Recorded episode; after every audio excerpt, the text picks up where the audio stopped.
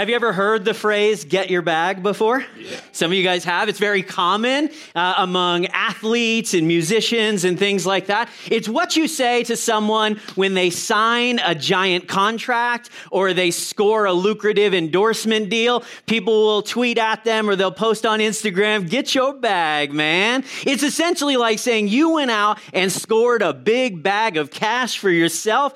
Good on you for getting paid. This is kind of a, a, huge focus among certain celebrity culture, but you know, it's not just celebrities that are concerned with money, right? All of us worry about finances to one degree or another. It might be that you struggle to stretch your paycheck far enough each month to cover all of your bills. And so, you know, long about the 25th or something, you know, of every month, you're like, Lord, I'm going to need a loaves and fishes kind of miracle this month, all right? You're going to have to multiply the very little that I have have to cover all of the needs. It might be that uh, the interest rate on your mortgage has skyrocketed in the last year or two, and you're like, Jesus paid it all. Why are y'all coming after me? Okay?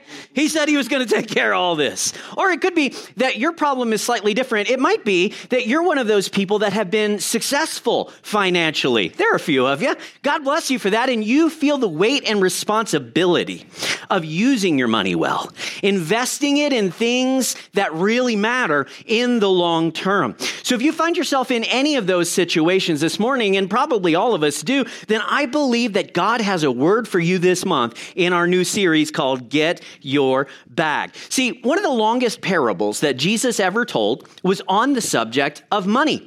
And this parable is so rich, it's so de- it has so much depth and complexity to it. We're going to spend four straight weeks talking about the exact same passage of scripture because there's really that much to glean from it. And in this parable, Jesus lays out a mindset he lays out a philosophy and an approach to spending, to saving, to money in general that, uh, that is so different from what most of us have believed about finances, either from what we've picked up from the culture or our families of origin, or what we think the scripture does and doesn't teach on the subject. What he says is so revolutionary that if we were to start to put it into practice, then our perspective would shift, yes, but also our position, our circumstances financially financially would shift as well. In this parable, Jesus outlines a money mindset that God blesses. Who doesn't want God's blessing on their finances? I know that I certainly do. If God is going to bless finances, I'm going to ask for his blessing on mine. So let's take a look at this very famous passage. It's often called the parable of the talents. The parable of the talents. Sometimes it's also called the parable of the three servants. We'll talk a little bit about why it gets the name parable of the talent in just a moment.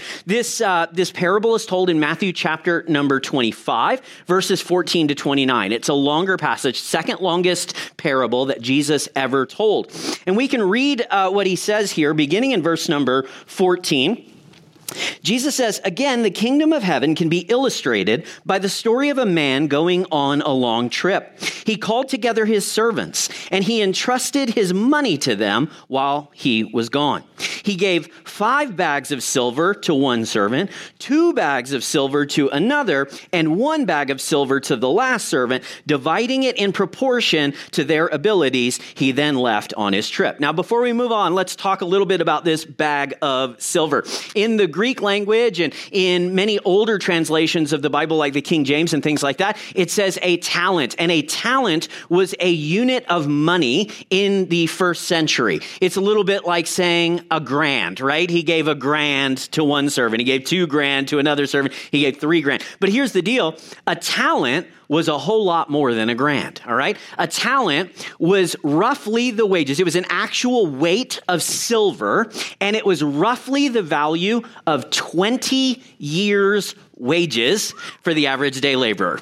What that means is for the average person, we're talking a million dollars, a million and a half, maybe two million dollars in modern funds. So when Jesus says the master gives one talent to this last servant, you're like, oh, poor guy, he got nothing. Are you joking? The dude got 20 years of salary. This was a lot of money. Now, of course, we don't use the, the measure of a talent anymore. That word doesn't make sense to us. In fact, we've often flipped the word talent and we interpret it now in terms of like our abilities, our skills. And so I want us to, you know, if I say talent in this series, I am mostly referring to it in the financial sense because that's exactly what Jesus is talking about here. I want you to notice there in the verse we just read, it's not like the master's about to go on, to his, tri- uh, on his trip. He invites his servants to him and he says, Okay, I'm going to entrust you with my talent. So I'm going to give you my talent for making bread. I'm going to give you my talent for painting well. No, he's talking about money. It says he entrusted his money to them. All right, let's keep reading here. He gives five bags to one, two bags to another, and three bags, or one bag, sorry, to the third. Now, verse 16 says, The servant who received the five bags of silver began to invest the money and earned five more, doubled the investment. That's pretty stinking good. The servant who received two bags of silver also went to work, and he earned two more. Now, he didn't make as much as the first guy, but he also doubled the in- initial investment. Are you with me? He did just as well with the resources that he had been given.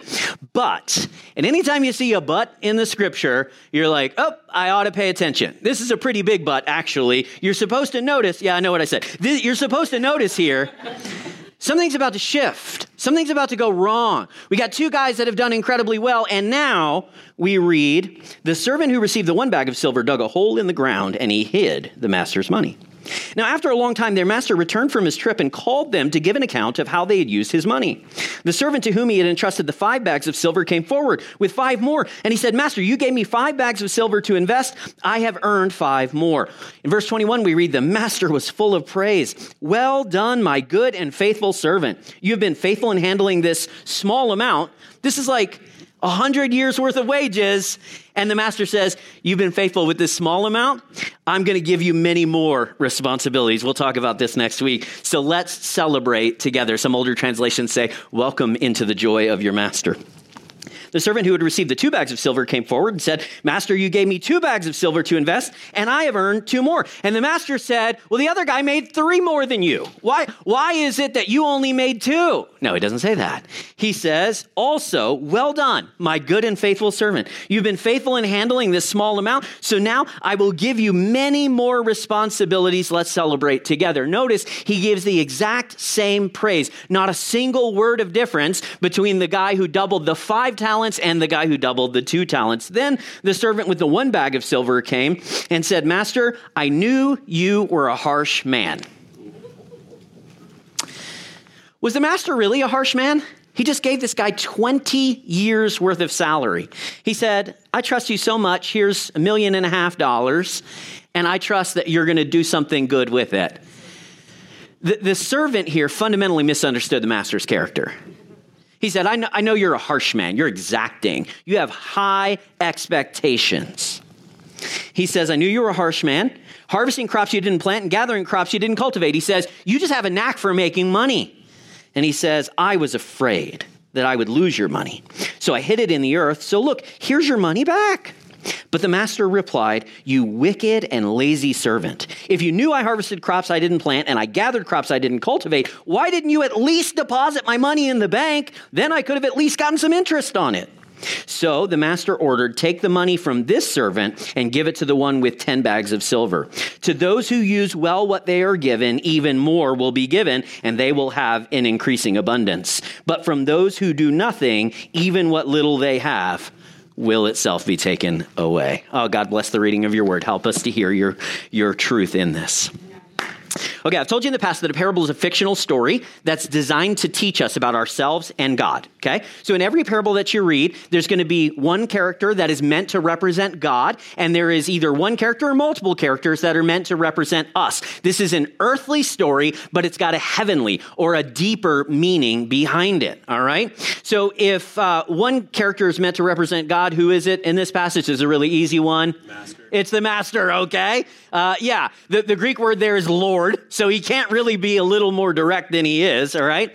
The master is the one who is going away on a long journey. And we know that this is specifically Jesus, that he's speaking of himself in this parable, because we read in the book of Acts that after the crucifixion and the resurrection, Jesus ascends into heaven, but he promises us that one day he's going to come back. You know that, right? This is central to our faith. This is one of the core and key doctrines to what we believe that one day Jesus is going to physically return to the earth in the same way that he was physically present on the earth in the first century. So Jesus is the master who is gone on a long trip, but one day will return.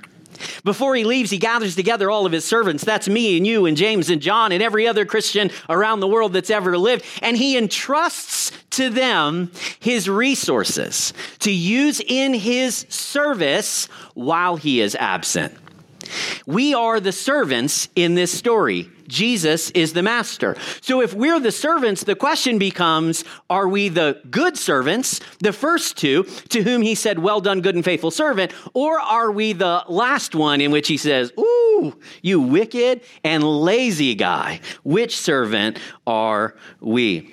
What's the difference between these two servants? I mean, you might say, well, obviously it's what they had because they all had differing amounts, and it's what they did because the others invested and doubled the investment, and the last guy didn't do anything. He hid it. But can I tell you, that's actually not the most important thing. That's not the biggest difference between these two groups of men in this parable. The biggest difference is not in what they had or what they did, it's in the way they thought. It's in their perspective. It's in their mindset. Their philosophy when it comes to finance is exactly what differentiates them from one to another. You see, the first two servants understood something that the third one did not, and that's this God is the owner, I am the manager. Come on. God is the owner, I am the manager. First two servants in the story understood that perfectly. The master was the source of the wealth that they received. He was the director of the wealth that they received because it was actually his in the first place, right? They knew that they were accountable to him in how they used the money. He was going on a long trip, but one day he was going to return and they were going to have to answer for how they used the money that they had been entrusted with. They were crystal clear on the fact that the finances that they had been given ultimately belonged to the master. And for as long as they had it, it, the only reason they had it was to manage it in a way that the owner approved of. Are you following what I'm saying here? We need to have the same mindset. God is the owner. I'm just the, ma- uh, the manager. God's the master. I'm the manager. Notice what God says in Psalm chapter number 50, verse 12. This is kind of a funny verse, but man, is it a little uncomfortable. Psalm 50, verse 12. God says, If I were hungry, I wouldn't tell you, for all the world is mine, as well as everything in it. I don't need you to cook me a steak. I own the cattle on a thousand hills, guys. if I needed something, I wouldn't come to you. I'm the owner of it all. Now, if God owns it all, how much do I own? Nothing. Oh, I told you it's a little uncomfortable. God is the owner. I am just the manager. It's been this way from the very beginning. Think about Adam and Eve. God places them in Eden. They have nearly this entire garden paradise to enjoy all to themselves. But that one forbidden tree served as a constant reminder they are not the owner of this garden. They are not the ones who planted the garden. They're not going to be in the garden forever. It's not their garden. They're the managers. They're the stewards, they're the caretakers, but God, the master, the owner of it all, is the one who is really in charge. There's a real sense in which the first temptation that mankind ever faced was to treat God's things like my things. Oh, that's not God's tree, that's my tree. That's not his fruit, that's my fruit. We do the exact same thing today, don't we? Oh man, I'm glad I only have nine toes instead of 10, because that's a little less stepping on the toes that I have to endure than you guys do. It's true story. Listen, a good steward, a good manager, steward and manager just mean the same thing. A good steward understands nothing is actually theirs. It's all on loan from the master. your house is not really your house. You realize that, right? If you're, it doesn't matter whether you're a Christian. This is true whether you acknowledge it or not. But as a Christian, you are supposed to acknowledge the fact that God is the one who owns the house that I live in, right? That sales commission, that's not yours. It belongs to God. Uh oh. That investment portfolio that you've been building for so many decades, guess what? That isn't yours. That really belongs ultimately to the master himself. The scripture says your body is not your own. You've been bought with a price. A good steward realizes my dogs are not my dogs. They belong to the master who owns it all. By the way, people often ask me, one of the most common questions I get as a pastor, actually, they'll say, This has always bothered me, Pastor. I'm wondering, will my dogs be in heaven with me someday? And my response is, yes, yours will. Mine are going to the other place, okay? They're bad. yours will be in heaven. All right, I'm off on a rabbit trail here. Listen, everything is owned by the master. Everything that you say is yours is actually his. Because one day you're going to die, or it's going to die, and you're not going to take it with you. I had a pastor that used to say, this is kind of a Texas saying, I don't know, maybe this is too southern, but he says, Have you ever noticed that no hearse pulls a U haul? You can't take it with you when you go. One day you'll leave it all behind. It belongs to him, not to us. Listen to how the apostle Paul puts it in 1 Corinthians chapter number 4 verse 7. He says this, "What do you have that you did not receive?" And since you have received it all, why do you boast as though it wasn't a gift from God? Mm. Mm. I know there are a lot of you guys, and you're like, wait, wait, wait, wait, wait, wait. Okay, okay, okay. Wait a sec, wait a sec. God doesn't pay my mortgage, okay? You say he owns my house, but he doesn't pay the mortgage. God didn't work that extra shift for me last week. I'm the one that had to pick up the extra shift so that I would have the money to pay the mortgage. God didn't close that big deal for my company. That was me. That was all my hard work. You're saying, I don't know about the rest of these people, okay? But I work, I earn my money. It is mine because I'm the one that's actually generating it. And I get where you're coming from. Listen, that's an understandable mindset. And the Israelites, way back in the Old Testament, they faced the same temptation. There was this moment in which they had left, they'd been delivered from slavery in Egypt, and they had been wandering around the wilderness, but now they're about to move into the promised land. This is a land overflowing with milk and honey, God says. It's a place full of opportunity, rich in resources. And I want to listen, I want, I want you to listen to what God says to them. Deuteronomy chapter number 8, verses 11 to 18. Hear what he warns them. He says to these people, Beware that in your plenty you do not forget the Lord your God. For when you have become full and prosperous and have built fine homes to live in, and when you have flocks and herds and they've become very large, and your silver and gold have multiplied along with everything else, relax and enjoy, baby. You made it. Finally, you can kick back, put your feet up, enjoy the good lot. No, God says, when everything is going right, be careful. Do not become proud at that time and forget the Lord your God who rescued you from slavery in the land of Egypt. And then he starts to list all of these things that God did for them throughout the book of Exodus. He says, Do not forget that he led you through the great and terrifying wilderness with his poisonous snakes and scorpions, where it was so hot and dry. He gave you water from the rock. He fed you with manna in the wilderness, a food unknown to your ancestors. He did this to humble you and to test you for your own good. He did all this so that you would never say to yourself, I have achieved this wealth with my own strength and energy. Remember the Lord your God. He is the one who gives you the power to even be successful. Yeah, you work for your wealth, no doubt. Some of you work really hard. Many of you work a lot harder than I do, okay? We shake your hand, I shake your hand on Sunday morning, and I'm like, this dude works for a living. You know what I'm saying? I, I, I act like I wear gloves or something. Oh, it's just like, my hands are so soft compared to some of yours. Some of you work really hard. Some of you carry pressure that none of us will ever fully understand the weight of your employee's livelihood or the, the board, their expectations, or just the needs that your family carries. I know that you work hard for your wealth. But can I remind you? God is the ultimate source of everything you have. Yeah. Who gave you your business aptitude? Because your sister doesn't have it, so it's not genetic.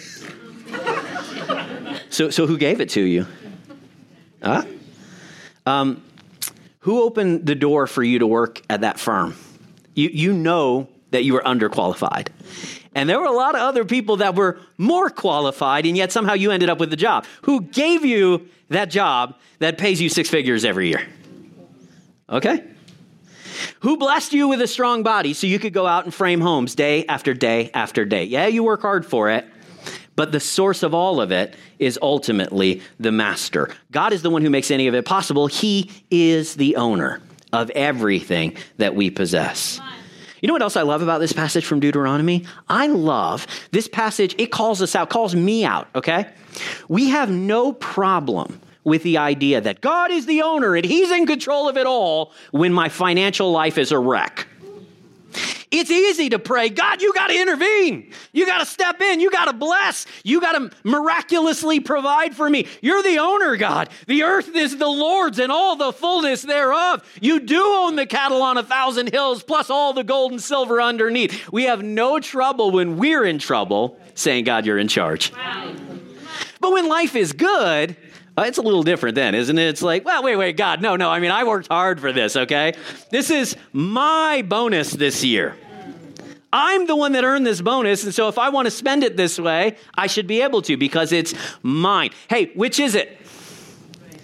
We don't get to choose when God is the master and when he's not the master. We don't get to choose when he's the owner or when we want him to stay out of our business. We can't do that. What's the word we would use for somebody who viewed God that way? Now, I'm not going to say it. I just want you to say it in your own heart, okay? It's an H word. We have no problem saying, God, I, I, I, desper- I want you in my financial life when things are bad. We have to be willing to say the same when things are good. In fact, I would argue, and I'm, I'm going to do my best to show you this throughout this series, that God's blessing on your finances doesn't start when things are bad. It starts when things are good. Like if you're if you're in a bad spot right now, I believe that God loves you. He cares for you. He has a good plan for you. I actually believe that He can miraculously, inter- miraculously intervene and bail you out. I bet He's done it for you already in the past. But when you get into the good land, when you've built fine homes for yourself, when you've got all the cattle and herds or whatever the modern day equivalent is, when your gold and silver multiplies, when you get that promotion, when the stock market takes off, be careful. Do not forget the Lord your God. He's the one who even gave you the power to be successful. Amber and I own a house in Florida. Um, we built this house. I think we got a picture of the house. We put it on the screen for you. It's a cute little Florida bungalow. Yeah. That's our place there. We built it from the ground up and we got to choose, you know, every little detail and stuff. Man, building a house is stressful, you guys, but I won't get into that. Some of you know what I'm talking about. Um, mostly just like, is this going to look good or is it going to be ugly? I have no idea. I'm just, anyway. So we built this house and there's a lot that we love about it. It's a good sized lot. It's got a big privacy fence in the backyard. You see that cute little palm tree there in the front. That's Amber's second favorite part of the house. That palm tree. She loves that palm tree so much. Now, we don't live at that house in Florida because that'd be a heck of a commute. You with me? Um, so we have tenants that live in our house right now. Somebody we found on Zillow or something like that, and he rents the house from us. Great tenant, love him, takes good care of it. But suppose that our tenant at our house there in Florida says, I don't really like this privacy fence that you guys paid $7,000 to put in. It kind of blocks my view of everything that's going on in the backyard. So I just went ahead and took the initiative. I had it torn up and tossed. So now you don't have a fence in your backyard anymore. How do you think I, as the owner, would feel if my tenant sent me that email? I'd be furious. What if the tenant said, you know what? I don't really, um, I, I don't, I don't take baths. Um, I'm a shower kind of guy. And I notice you have this giant garden tub in your master bedroom. That's Amber's first favorite thing in the house. Palm tree second, garden tub is first. And he said, I, I don't need this bathtub. It's taking up space. I would actually like to have a larger shower enclosure. So I went ahead and ripped out the bathtub and I built a bigger shower. Amber would lose her mind, you guys. she would sooner live in a house without a roof than a house without a bathtub, okay? Nobody would let a tenant treat their house that way. Why? Because the tenant doesn't own it. The owner owns it. The tenant's just managing it, stewarding it. They're responsible for it. And they have to do with it what the manager approves of. They have to do with it what the manager is okay with. If ever they choose not to, they get evicted. They lose the resource that they had been given, which is exactly what happened to this bad steward at the end of the parable. Take from the one who didn't do anything with it and give to the one who has. If we misuse the resources the master and owner gives us, we should only expect one thing in the end to lose what we've been entrusted with. This is exactly the mistake that the wicked servant committed. I want you to look back at verse 25. Look back at verse 25. When the master's gone, he's come back. The final servant stands before the master. He's giving an account for how he managed the money he had been entrusted with. And when he, when he stood before him to explain or excuse his mismanagement of what he had been given, he says, he claimed he was afraid. I was afraid. I was afraid I was going to lose it. You can understand here, right? I was afraid. But the master calls him out on it. He says, No, wait a sec, wait a sec, this doesn't make sense to me. See, if you were really afraid, then I would expect, like, you don't want to lose the money, but you could still invest it safely. You could have gone to the bank, given it to the bank, just like savings accounts today, they would have paid interest on that. And when I came back, you could have withdrawn the talent that I give you plus all the interest. So why didn't you at least go deposit it in the bank? And, that's a really good question here, okay? I want you to consider for just a moment. It actually took the third servant more time and effort to dig a hole in his backyard hide the money, forget about it for decades than it would have been to swing by the bank on his way home from the grocery store. So, why didn't he at least do that? Now, the Bible doesn't tell us, but I don't think it's a big leap to consider the fact that banks keep records. Banks keep records. I don't think that the third servant wanted there to be any record of his ownership of that talent, his possession of that talent. See, if he took that talent and he took it to the bank, he would have to say, now, Roman government, I got this from my man. You know, this is true, right? Like we get um, like birthday checks from our family in the States, right? And we have really generous family members. Maybe they send us $500, some whatever, right? So I show up with $500 to TD Bank and they're like, where's this come from? Is this money laundering? Are you a drug dealer? Where's this come from? I'm like, it's from my freaking grandmother. Are you kidding me? Same thing, right? If he showed up with his talent, this is one and a half million dollars. He showed up, the bank would say, Where did that money come from? You're, you're a servant, you're a house servant. Where did you get that kind of money? You'd have to say, Oh, my manager, uh, my owner, my master, Jeff, gave me this to put on deposit until he gets back. That money is then locked in forever. Everybody knows it's Jeff's, and when Jeff comes back, he gets that money. But if the third servant hides the talent, nobody knows he has it. The only one that knows he has it is the master. What I believe is going on here is that the third servant is banking on the fact that the master is never going to return. Wow. He thinks this guy's going to die on his journey. He's going to get cholera. He's going to die. And word's eventually going to make it back that my master has died in some far foreign land. Nobody knows that I have 20 years' salary stashed in my backyard. And he is going to become the owner of the talent. I think this is why when we go to the next verse, verse 25, the master confronts him and he doesn't say, Oh, you fearful servant. He says, You wicked and lazy servant. Wicked? Doesn't that seem like an overreaction? Not if this guy was planning on keeping that money for himself. Can I be pastorally prophetic for just a moment? There are a whole lot of you guys that deep down in your heart don't believe the master's ever coming back. Wow. That you'll never have to give an account for how you use your finances. That you'll never have to answer for whether or not you used what had been entrusted to you in line with the master's wishes. Wow. You really think you're going to get away. Mm. You think, well, if there ever is an accounting in some way, shape, or form. I got to go through some kind of reckoning. Um, I, you know, God gets it. He understands. I'm just going to kind of shrug my shoulders and say, you know, like, I did my best, God. I did my best. It wasn't really my fault, you know. It was like the economy. The economy was bad in my day, right? It was just like hard. I don't know. I, I just used it in the best way that I possibly. It wasn't my fault. It was my company's fault. You know, they took advantage of me. They, they hurt me. They ripped me off. They cheated me. It wasn't really my fault. It was my spouse's fault. God, you know that I really wanted to, but they wouldn't let me. And so, listen, you think you're going to be able to shrug your shoulders and, and just get away from it all and say it wasn't really my fault. But is that really true? Is that really true? Like, who leased that car that causes you so many sleepless nights right now? I mean, that was your signature on that contract, right? Like, okay. Who was it that decided to wait until their 50s to start saving for retirement? That, that was your choice. That's not the economy's fault. Am, am, I, am I getting too close? Am I being too direct? Am I being mean today? I'm not trying to. Here's the thing, okay? The master says he's coming back.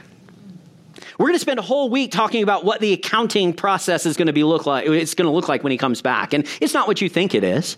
But the master's coming back. There will be a reckoning and an accounting. Remember, I told you last week, my responsibility as a pastor is to watch over your souls, that I'm going to give an account for how you grew, what you understood, how obedient you were or you weren't. So if I failed to tell you that, yeah, the master's been gone a long time, but that doesn't mean he ain't coming back.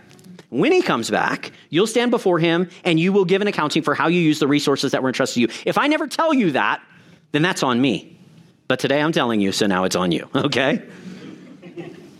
All right. I don't want to pick on you too much because there's still three more weeks to do that. Um, the difference, the difference between the good servants and the bad servants was not financial acumen. It wasn't good investment strategy. It wasn't profligate generosity. The difference between the two was mindset. Understanding God is the owner, I'm just the manager of it all. So let me leave you with a, a couple, two quick questions for reflection. I, you're just gonna, I, w- I want you to just answer this in the honesty between you and God. You're not gonna turn to your neighbor and share any of this, but like, hey, let's reflect on these, okay? So the first question is this Is there any evidence for God in my financial life? Any hint, any clue that God is important to me when it comes to my finances? Um, if we were to look at your banking app, we would learn an awful lot about you would we see God present anywhere in there. Now, I know that when the pastor says that, usually it's like, okay, here comes the pitch. You got to start tithing. That's your evidence. Yes, and it's more than that. See, if I were actually looking at somebody's banking app and I were trying to assess the spiritual health of their financial life, I know that's a weird phrase, isn't it? The spiritual health of your financial life. If I were assessing that, I would be looking at several things. I would say, is there like healthy and appropriate savings going on? Did you know Proverbs 21 20 says this The wise store wealth and luxury, but fools spend every dollar they get. I'd ask, like, what's your debt load? Do you carry a lot of consumer and revolving debt in particular? Do you have multiple car payments, plus the mortgage, plus the, the student loans, plus the credit cards, plus, you know? I'd be asking about your debt load. Uh, Proverbs 22 7 tells us the borrower becomes slave to the lender. Some of you guys feel that right now. I'd be looking at whether you gladly give to those who are in need around you. Almsgiving is the old word for it. When somebody says, Hey, I need help, are you able? Are you willing to say, here, I can help. Here's, here's 20 bucks. Here's a toonie. Here's 200. Let me pay your rent this month. I'd be asking that. Proverbs 19, 17 says, those who give to the poor lend to the Lord, and the Lord will repay them. Do you give regularly and generously to Christ's church? Malachi 3 tells us that we rob God when we fail to pay him what he's due from our finances. If we don't bring our tithe into the storehouse, God says, You're robbing me. You, you'll give an account. I'm going to give an account for the years that I did not tithe. So will we all. The sheer number of, of Christians who don't give anything directly to God boggles my mind, if I'm just real. Like, if you're not a Christian, okay, cool, I get it. No expectation there. Maybe there's a reason not to become a Christian. Because once you do, you have to acknowledge He's the owner, you're just the manager. So, like, here, here's, um, here's an exercise maybe that you could do. Pull up your banking app, look at your expenses each month, and I want you to rank in total amount or cost who gets what. Of course, your rent's probably going to be the highest, and for most of us, it's going to be car payments, and then food, and then kids' sports, and you know all those different things. All I want you to do is this: when you start to put things in order, note who and how mon- uh, how many get more than God, month in, month out. Prepare to be uncomfortable, because there's some of you guys that give more money to Netflix than you give to God. There's some of you guys that give more money to the liquor store than you ever give to God. There are some of you guys that give more money to and insert whatever you want. The freaking Canadian government gets many multiples over what God gets. And I know you got to pay them. I'm not telling you not to, okay? I don't need the CRA breathing down my back. I, here, here's why I'm okay saying this sort of stuff today. A, because I'm talking to those of you guys who are believers. So there comes a time and a place where we got to deal with this. You've put it off for a very long time. This series is going to be the moment where some of you guys are like, I'm tired of this. I'm tired of living this way. I'm tired of saying, God, you can have all of me except my wallet. and so I want to help. Second thing is, and I'll share a little bit more about this um, in, in another message, I've been on both sides of this. I've been the pastor who didn't tithe to his own church, not to connect in the past, and I had to learn some lessons the hard way. I'm like, oh God, the money's already been tithed on. Why should we double tithe on that? And uh, my bills are too great. And God, I've already made sacrifices. You know, I'm making a lot less working for your church than I would make if I worked in the business world. I had all the excuses in the world. I was on the wrong side of it. It took my wife to help me get right. And once I did, I will never go back. Yeah. Never go back. I, I can say all of this with full confidence and free conscience because I know I'm practicing what I'm preaching here. Okay. If I were to check your bank app or somebody were to check your bank app, would there be any evidence for God in it? If not, then maybe it's time to address that on some level. Uh, second question is this Do I expect money to give me things that only God can provide? See, this is where we get twisted when it comes to our finances is we, we don't look at money as a tool to accomplish good in the world. We look at money as the tool to give us the life that we've always wanted. We, we ask money to give us things that it can provide in very small doses, but it can't do consistently and it certainly won't do eternally. Some of us go to money to give ourselves security. These are the savers usually. It's like, no, no, no, I never have enough in my bank account. You, you get your security from your money. The scripture warns us against that. Self esteem. Well, if I have a, a, a, significant amount in my bank account, that means I'm a success, right? Gives us self esteem, gives us joy. Man, some of you guys get way more excited buying a new iPhone every year than you ever had in the house of the Lord. Uh, I was talking to me there. I'm sorry. It's just, you know, it's like, man, why do I get so excited about an incremental upgrade? Hope. I could go on and on and on. Listen, this is the reason that Jesus said, you cannot serve God and money. It's the only thing Jesus ever said that about. You realize that. He's like, you can't serve God and sex. He never said that. I, am not saying that he means you can serve them both. I'm just saying the only thing he ever specified that you cannot serve. You cannot have two masters. You cannot serve God and money. Why? Because for most of us, money is going to be God's chief rival for our affections. So, do I expect money to give me the things that only God can provide? Has money become an idol to me? What do Christians do when they discover idols in their life? They smash them.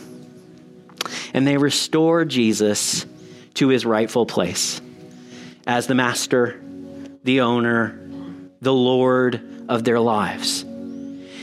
And, and again, not to tip my hand too much on, on a future message, but can I just tell you, once you do that, there is a sense in which life becomes a whole lot easier. Yes.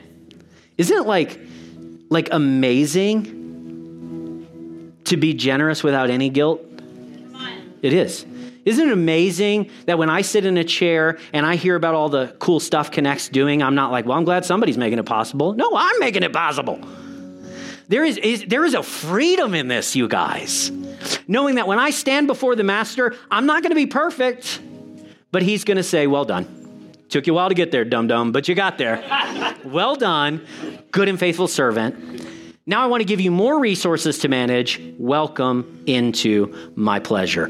Let's celebrate together. That's what I want for you. That's what God wants for you. The only way we're going to get there, though, is to start to be honest and to acknowledge He's the owner. I'm just the manager. God, we confess today that we have too often fooled ourselves into thinking that it's ours. It's not. So, God, I surrender all of it to you today. I offer you my finances. I offer you my family. I offer you my home. I offer you my body. I offer you my mind. I offer you my health. God, I offer you my worship. I submit and surrender every bit of it because it's always been yours to begin with. I pray, God, that you would forgive me, even today, for the ways that I still mismanage the resources that you've entrusted to me. God, would you help me to do better? Would you help me to learn the scriptural principles and, God, rely on the leadership of the Holy Spirit to do what you call me to do? And God, could you help me to use what I've been given in a way that makes an eternal difference in the world around me? God, I'm asking you that you would set some people free this series from the love of money. We pray this in Jesus' name. Amen.